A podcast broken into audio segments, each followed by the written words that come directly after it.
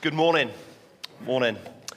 Um, if you're joining us online this morning, I uh, give you a special welcome and to everybody who's here uh, this morning. Lovely to, uh, to see you this morning. I wonder how, how many of us growing up maybe have had childhood heroes when he was growing up as a, as a youngster. I know Gareth very much loves his uh, superheroes. Uh, I'm no different when I was a little boy growing up. Superman uh, and Batman uh, and Spider Man would be people that I aspired to as I was growing up and loved watching, the, looking at the comic books and, uh, and as the films started to come out. Uh, and as I was growing up, I suppose there was uh, sporting people that I looked up to as well uh, rugby players and football players, and then musicians. Hoped that I could play like and hoped that I could uh, sing like. And then when I became a Christian, I started to have heroes of faith within the fellowship, within, within the church here in Newbridge.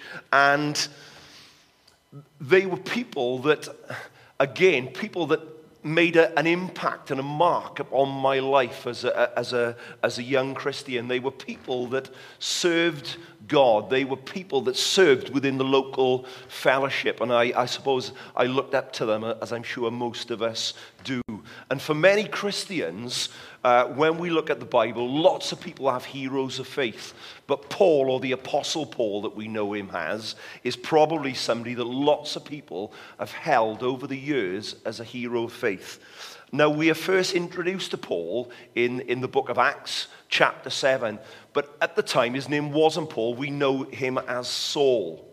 Um, he was raised a Jew.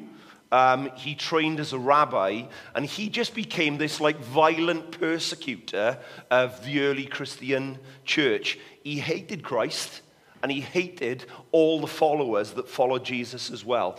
And he did everything he could to eradicate, if you like, anyone who believed. Now, one commentator said this, these words, which I thought were really strong, but uh, maybe warranted. Somebody said he was a terrorist. Now, they are quite strong words, but maybe within that generation, he'd have been seen as a terrorist, somebody who was trying to eradicate the church. Now, in Acts 8, uh, verse 1 to 3, um, we find out that he went almost like an, a, a reverse evangelism, that he was like knocking on the doors, any Christians that live here. And if the answer was yes, you'd get dragged out of the house and you'd be put in prison. He just seemed to be full of rage against uh, anyone who claimed to follow Jesus. Even Paul, speaking about himself in Acts 26, says this I used to believe that I ought to do everything I could to oppose the very name of Jesus the Nazarene. Indeed, I did just that in Jerusalem. Authorized by the leading priests, I caused many believers there to be sent to prison, and I cast my vote and that's what I cast my vote means. I cast my vote against them when they were condemned to death. Many times I had them punished in synagogues to get them to curse Jesus.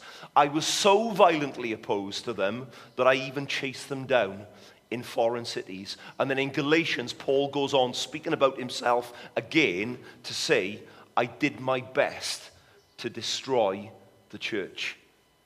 Do we get the picture? Do we get a picture of what Saul was like at that time? This man needed some serious anger management classes. Um, he was off the scale. And then we continue to read that he was so full of rage and boiling with rage that he was prepared to walk 160 miles to Damascus just to hunt down and capture Christians. That's some man. That's some rage. Then it happened. Then it happened. Now, in Acts 9, we read the account and the story of that trip, that road to Damascus experience. It, it, it's a long chapter to read. I'm not going to read all the chapter, but I am going to read the account. So I'm going to ask you to just stay with me. But this is dynamite, so, so listen carefully. As he was approaching Damascus on his mission, a light from heaven suddenly shone down around him. He fell to the ground, this is Paul, and heard a voice saying to him, Saul, Saul, why are you persecuting me? Who are you, Lord? Saul asked. And the voice replied, I am Jesus, the one you are persecuting. Now get up and go. Get up and go into the city, and you will be told what you must do. The men with Saul stood speechless, for they heard the sound of someone's voice, but they saw no one. Saul picked himself up off the ground, but when he opened his eyes, he was blind. So his companions led him by the hand to Damascus. He remained there blind for three days and didn't eat and he didn't drink. Now there was a believer in Damascus named Ananias. The Lord spoke to him in a vision, calling Ananias. Yes, Lord, he replied. The Lord said, Go over to Straight Street to the house of Judas. When you get there, ask for a man named Tarsus, named Saul. He is praying to me right now. I have shown him in a vision of a man named Ananias coming and laying hands on him so he can see again. But Lord, said Ananias, I've heard many people talk about the terrible things this man has done to the believers in Jerusalem. And he is authorized by the leading priests to arrest everyone who calls upon your name. Ananias didn't fancy it. Ananias didn't fancy it. He'd heard about Paul. But the Lord said, Go, for Saul is my chosen instrument to take my message to the Gentiles and the kings, as well as to the people of Israel. And I will show him how much he must suffer for my name's sake. So Ananias went, he found Saul, he laid hands on him, and said, Brother Saul, the Lord Jesus, who appeared to you on the road, he sent me that you might regain your sight and be filled with the Holy Spirit. Instantly, something like scales fell from Saul's eyes, and he regained his sight. Then he got up and he was baptized. Afterwards, he ate some food and regained his strength. Saul stayed with the believers in Damascus for a few days, and immediately he began preaching about Jesus in the synagogues and saying, He is indeed the Son of God. You can say amen. amen. You can say hallelujah. hallelujah. You can just say wow, because what a story that is of Saul from a man that was hell bent, if you like, on destroying the church, coming to that position in relationship with Jesus Christ himself. The arch enemy of the church has suddenly been transformed into the arch evangelist of the church. And as, as Paul begins his Christian walk, he doesn't have an interest in, in money or his current financial situation. He'd given it all up to become uh, a missionary, and any missionary will tell you there's not a lot of money in it. There's a lot of work, but there's not a lot of money in it. He doesn't even have an interest in his health or his comfort. comfort. He spent about six occasions in, in, in prison, places where there was death, places where there was disease and suffering. He doesn't even have an interest in his Jewish cred- credentials. In fact, later on, he would go on to describe that everything that he had achieved in his life up to that point was basically garbage. He said it's rubbish, it means nothing. And yet, after being changed on the road to Damascus, the first thing we see is that he had a love for Jesus. You know, before Paul came to Jesus, he was perfectly happy in his career. He was a, a rising Jew, Jewish leader. His confidence, it was based in himself. It was based in his qualification, in his pedigree, and his position, and the things that he'd done within society. He had absolutely no idea or no desire for Jesus. Do you know what? He wasn't looking for Jesus, and yet there was a problem. There was a big problem for Paul because Jesus was looking for him. So even though he had no thought for Jesus, Jesus was looking for him. And soon as God enters the picture of Paul's life, he's never the same again. He is never the same again. Once he met Jesus on our road to Damascus, his life was changed forever. How many of us this morning can say that's true of us as well? that soon as we met Jesus, our lives were changed forever. Now, Paul's love in the past was of religion and persecuting the followers of Jesus. But after meeting Jesus, his passion became Jesus himself. That became the, the passion of Paul's life. And this is Paul speaking in Philippians 3, verse 7 to 9. This is Paul speaking. He said, But whatever was to my profit, I now consider loss for the sake of Christ. What is more, I consider everything a loss compared to the surpassing greatness of knowing, remember that word, knowing Christ Jesus my Lord, for whose sake I have lost all things. I consider them rubbish, that I might gain Christ and be found in him. Do you know what? Paul knows he's in Christ. In that time on the, on the Damascus Road, Paul knew in a moment that he was in Christ, that he was united with Christ. But almost as we read this story, we sense that Paul, he isn't fully satisfied. He isn't fully satisfied at that moment in his life. He has that hunger and a longing for more. A hunger and a longing for more of experiencing Jesus, experiencing Jesus' presence more fully. You know what? The real danger for us as, as Christians, as a church, is that sometimes we, you know, it's so easy that we can hunger after church, or we can hunger after, after worship, or we hunger maybe after meetings. And and that's fine. I, I love that. I love to be in God's house. I love to sing God's praises. There's nothing I like better than being in the house of God. But you know what? It comes from the heart of loving Jesus. Because if it's not, all it ever is, it's religion. It's based in what Paul and his theology and his upbringing was. So, friends, let, us be here and let's worship God and, and let's spend time in God's house. But let it be out of our passion and our love for the Lord Jesus Christ. Paul goes on in verse 10 to talk about wanting to know Him, wanting to know Jesus. This is personal, it's intimate.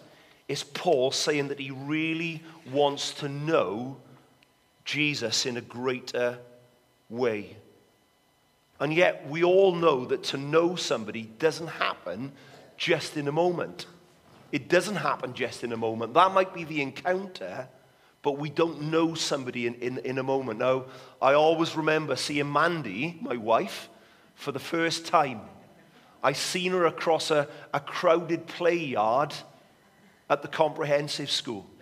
And she was just this, this vision of beauty. And I looked at her and I thought, hello, school's not so bad. And she looked after me and thought, what a weird looking boy. But that was just the encounter. That was the first time that we met. And it took time before we started to get to know each other and, and spend time together. And then got married and spent more time together and got to know each other in a in a deeper way. And you know, our Christian walk is exactly the same. That when we first put our faith in Christ, that's the encounter. But the relationship with Jesus, it develops over time. It deepens over time as we spend more time with God, as we spend more time reading His Word, as we spend more time praying. And if I'm honest this morning, at times, that relationship feels difficult, doesn't it? Or maybe that's just me. At times, it maybe feels that nothing is happening within our Christian lives. At times, it might feel that we've plateaued. Or dare I say it, at times, maybe that we've just become comfortable and we've settled into a, into a groove. At times, maybe it even feels that we've gone back and we've stepped back and we've stepped away from God.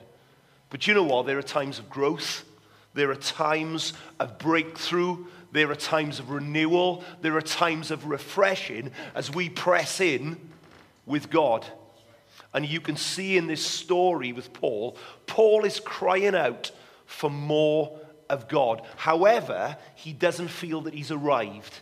He doesn't feel that he's made it, that he's got there. He knows that he is a work in progress. And in Philippians 3 12 to 14, Paul says this Not that I have already obtained all of this or have already arrived at my goal, but I press on to take hold of that for which Christ Jesus took hold of me. Brothers and sisters, I do not consider myself yet to have taken hold of it. Paul realizes that he hasn't met his full potential in God at that moment. And yet he isn't resting and he isn't turning back.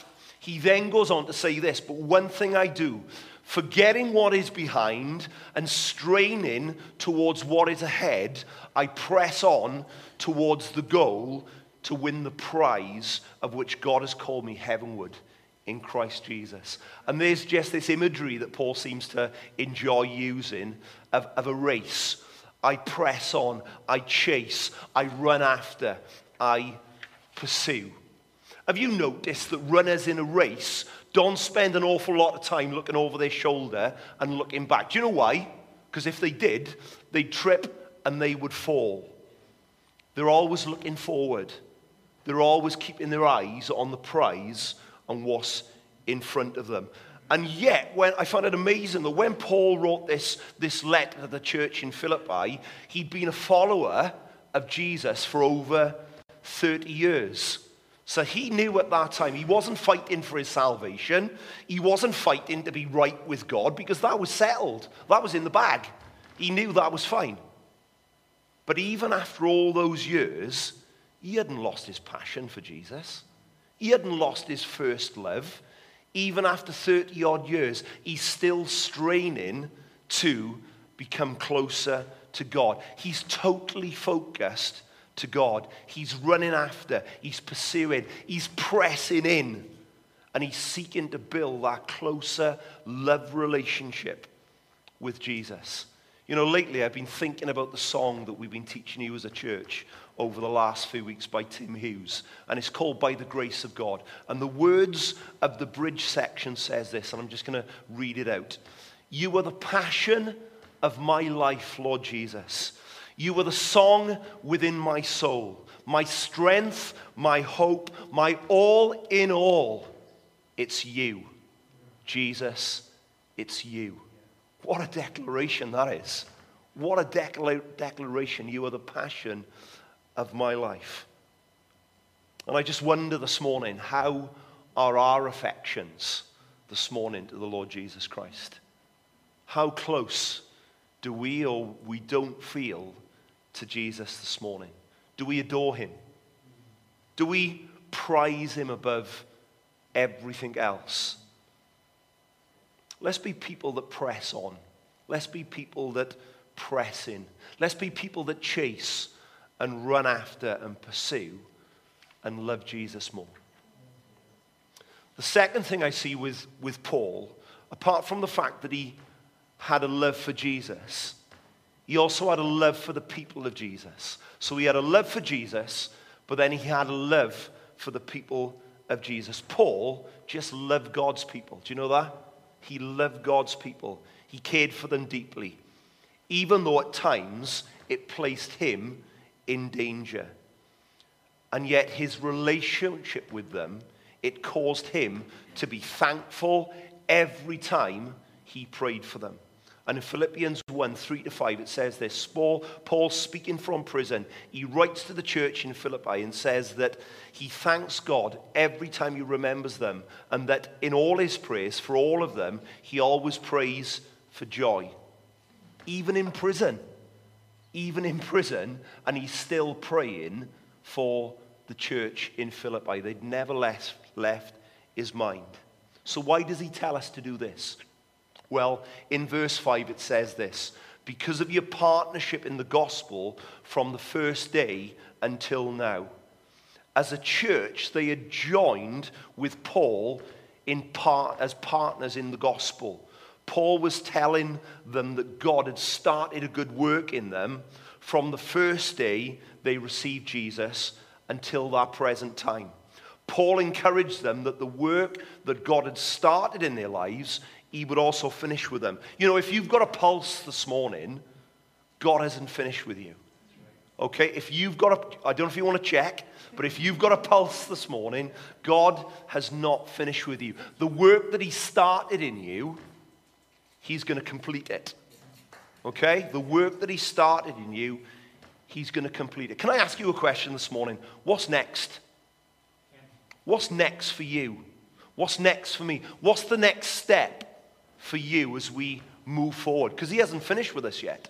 So if He hasn't finished with us, there has to be a next step. And it's not about the step that we've already taken, but it's about the step that we are going to take next as individuals and as a fellowship. And Paul was full of thanksgiving and joy for the way that the church were growing in God, stepping out and partnering with him. Do you know that we're all partners in the gospel together? Do you realize that? If you were in the church this morning and you were saying, I'm a Christian, you are a partner with me. You might not like me, you might dislike me, you might not look like the look of me, but you are a partner with me, and I'm a partner with you. And the word partnership, it comes from the Greek word that says koinonia. It's the same word that Harry spoke about back a little while ago. Um, and it speaks of close fellowship and sharing. And have you noticed the gospel always brings people from different backgrounds together? When I look at the congregation this morning, we are from different backgrounds, people from different places with different likes and different preferences. And yet, even in the book of Acts, we read about Lydia. She was a wealthy, high status woman who was in the church. You had the Philippian jailer, jailer and his family. They'd have been from a much lower status. Uh, you had people from the very lowest um, ranks of society, like the slave girl that we read about. And then you would have had Gentiles who formerly worshipped with Jewish God. And yet, somehow, they become part of the church. I always find that the language in Philippians chapter 1, verse 1, really interesting. Uh, and, and it says this Paul and Timothy, servants of Jesus. Do you know what? It, it could have read Paul, an apostle. It could easily have read Paul, the person who founded your church. Paul could have pulled rank if he'd wanted to. Okay? He could have pulled rank, but he, he didn't. He doesn't even just um, address the leadership of the church, he addresses the overseers, the deacons. He addresses everyone within that church. Do you know what Paul was saying? We're in it together. We're in it together. I don't know whether you've been watching the football over the last month. I certainly have. I know Jack has, and a few others. Uh, anybody else? Um, but you probably haven't been able to get away from it. I've just been amazed that you've got all these supporters that, that come together from different parts of, of the world with different cultures and different lifestyles and different interests.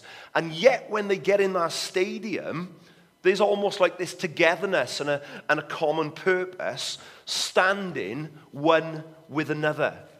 And you know, sometimes the supporters in a team, they don't like the tactics that the, the team are playing. They may, maybe don't even like the game plan or the way it's set up. And at times, even supporters within that same team might rub each other up the wrong way. And yet they are still in it together even though it's not perfect, even though it doesn't work exactly the way that they've got in, in, in, their mind's eye, and yet they are still in it together. I don't know whether you've seen the, the Wales slogan that has very much galvanized the, the fans over the past years. And it says, the slogan, Together Stronger. I love that. I absolutely love it. It didn't do us much good in the football, but I absolutely love that. Together stronger. Can I say, church, this morning, we're in it together? We're in it together, old and young, different preferences, different ways of doing things, and yet we're in it together. This letter to the Philippians is a love letter from Paul. It's all about fellowship in the gospel. Paul loved the gospel, and so did the people in Philippi. They shared that special relationship that had common denominator, and that was Jesus. Every time Paul prayed for those people, he thought of his friends, he thanked God, and he remembered them, and he longed, it says, he longed to be them with them.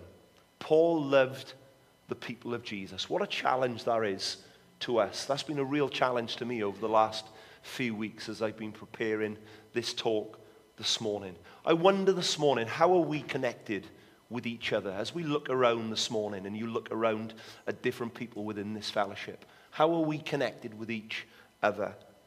How do we share our lives with other Christians that we come into contact with? Do we thank God for each other in our prayers? When we're praying, do you thank God for me? Do I thank God for you and the part that you have played in my life?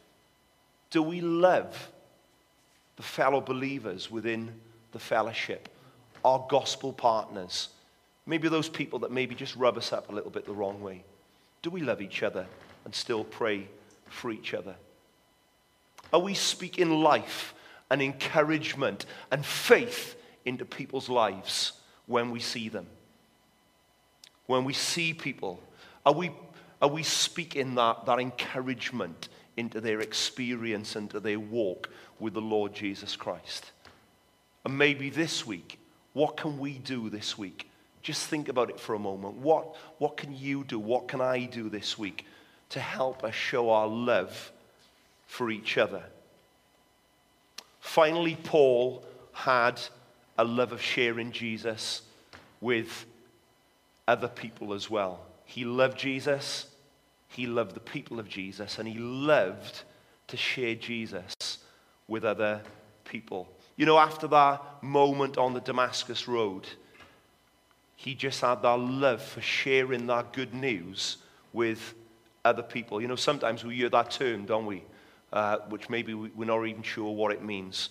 Oh, he's on fire. He's on fire for God.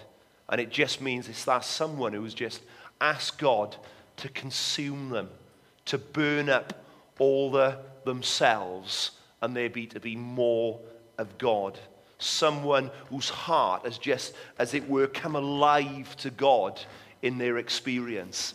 And it's in Paul's parting words to the elders of the church in Ephesus that, it, for me, it just really expresses and, and reveals just on how, how on fire Paul was for God. And it says this in Acts 20. And now, compelled by the Spirit, I am going to Jerusalem, not knowing what will happen to me there. I only know that in every city the Holy Spirit warns me that prison and hardships are facing me. However, I consider my life worth nothing to me, if only I may finish the race and complete the task the Lord Jesus has given me the task of testifying to the gospel of God's grace. You know, Paul loved the message of Jesus so much that he was relentless in carrying out and telling other people about God's grace. You know, to be partners in, in the grace of God is more than just being in it together. It's more than the fact that we are just in it together, like the football slogan suggested. But it also means that we've shared in the grace. As I look around the congregation this morning, probably the, the largest number, if not all of us, have shared in God's forgiveness this morning. We've shared in God's favor towards us, God's goodness towards us, the salvation of God to us. We've shared in that, amen? We have shared in it. And yet, the other part of sharing and being partners is that we take part in sharing the gospel with other people as well. And the focus of Paul's joy in Philippians was that they had shared in the gospel, but they were still sharing in the gospel. They were continuing to share in the gospel.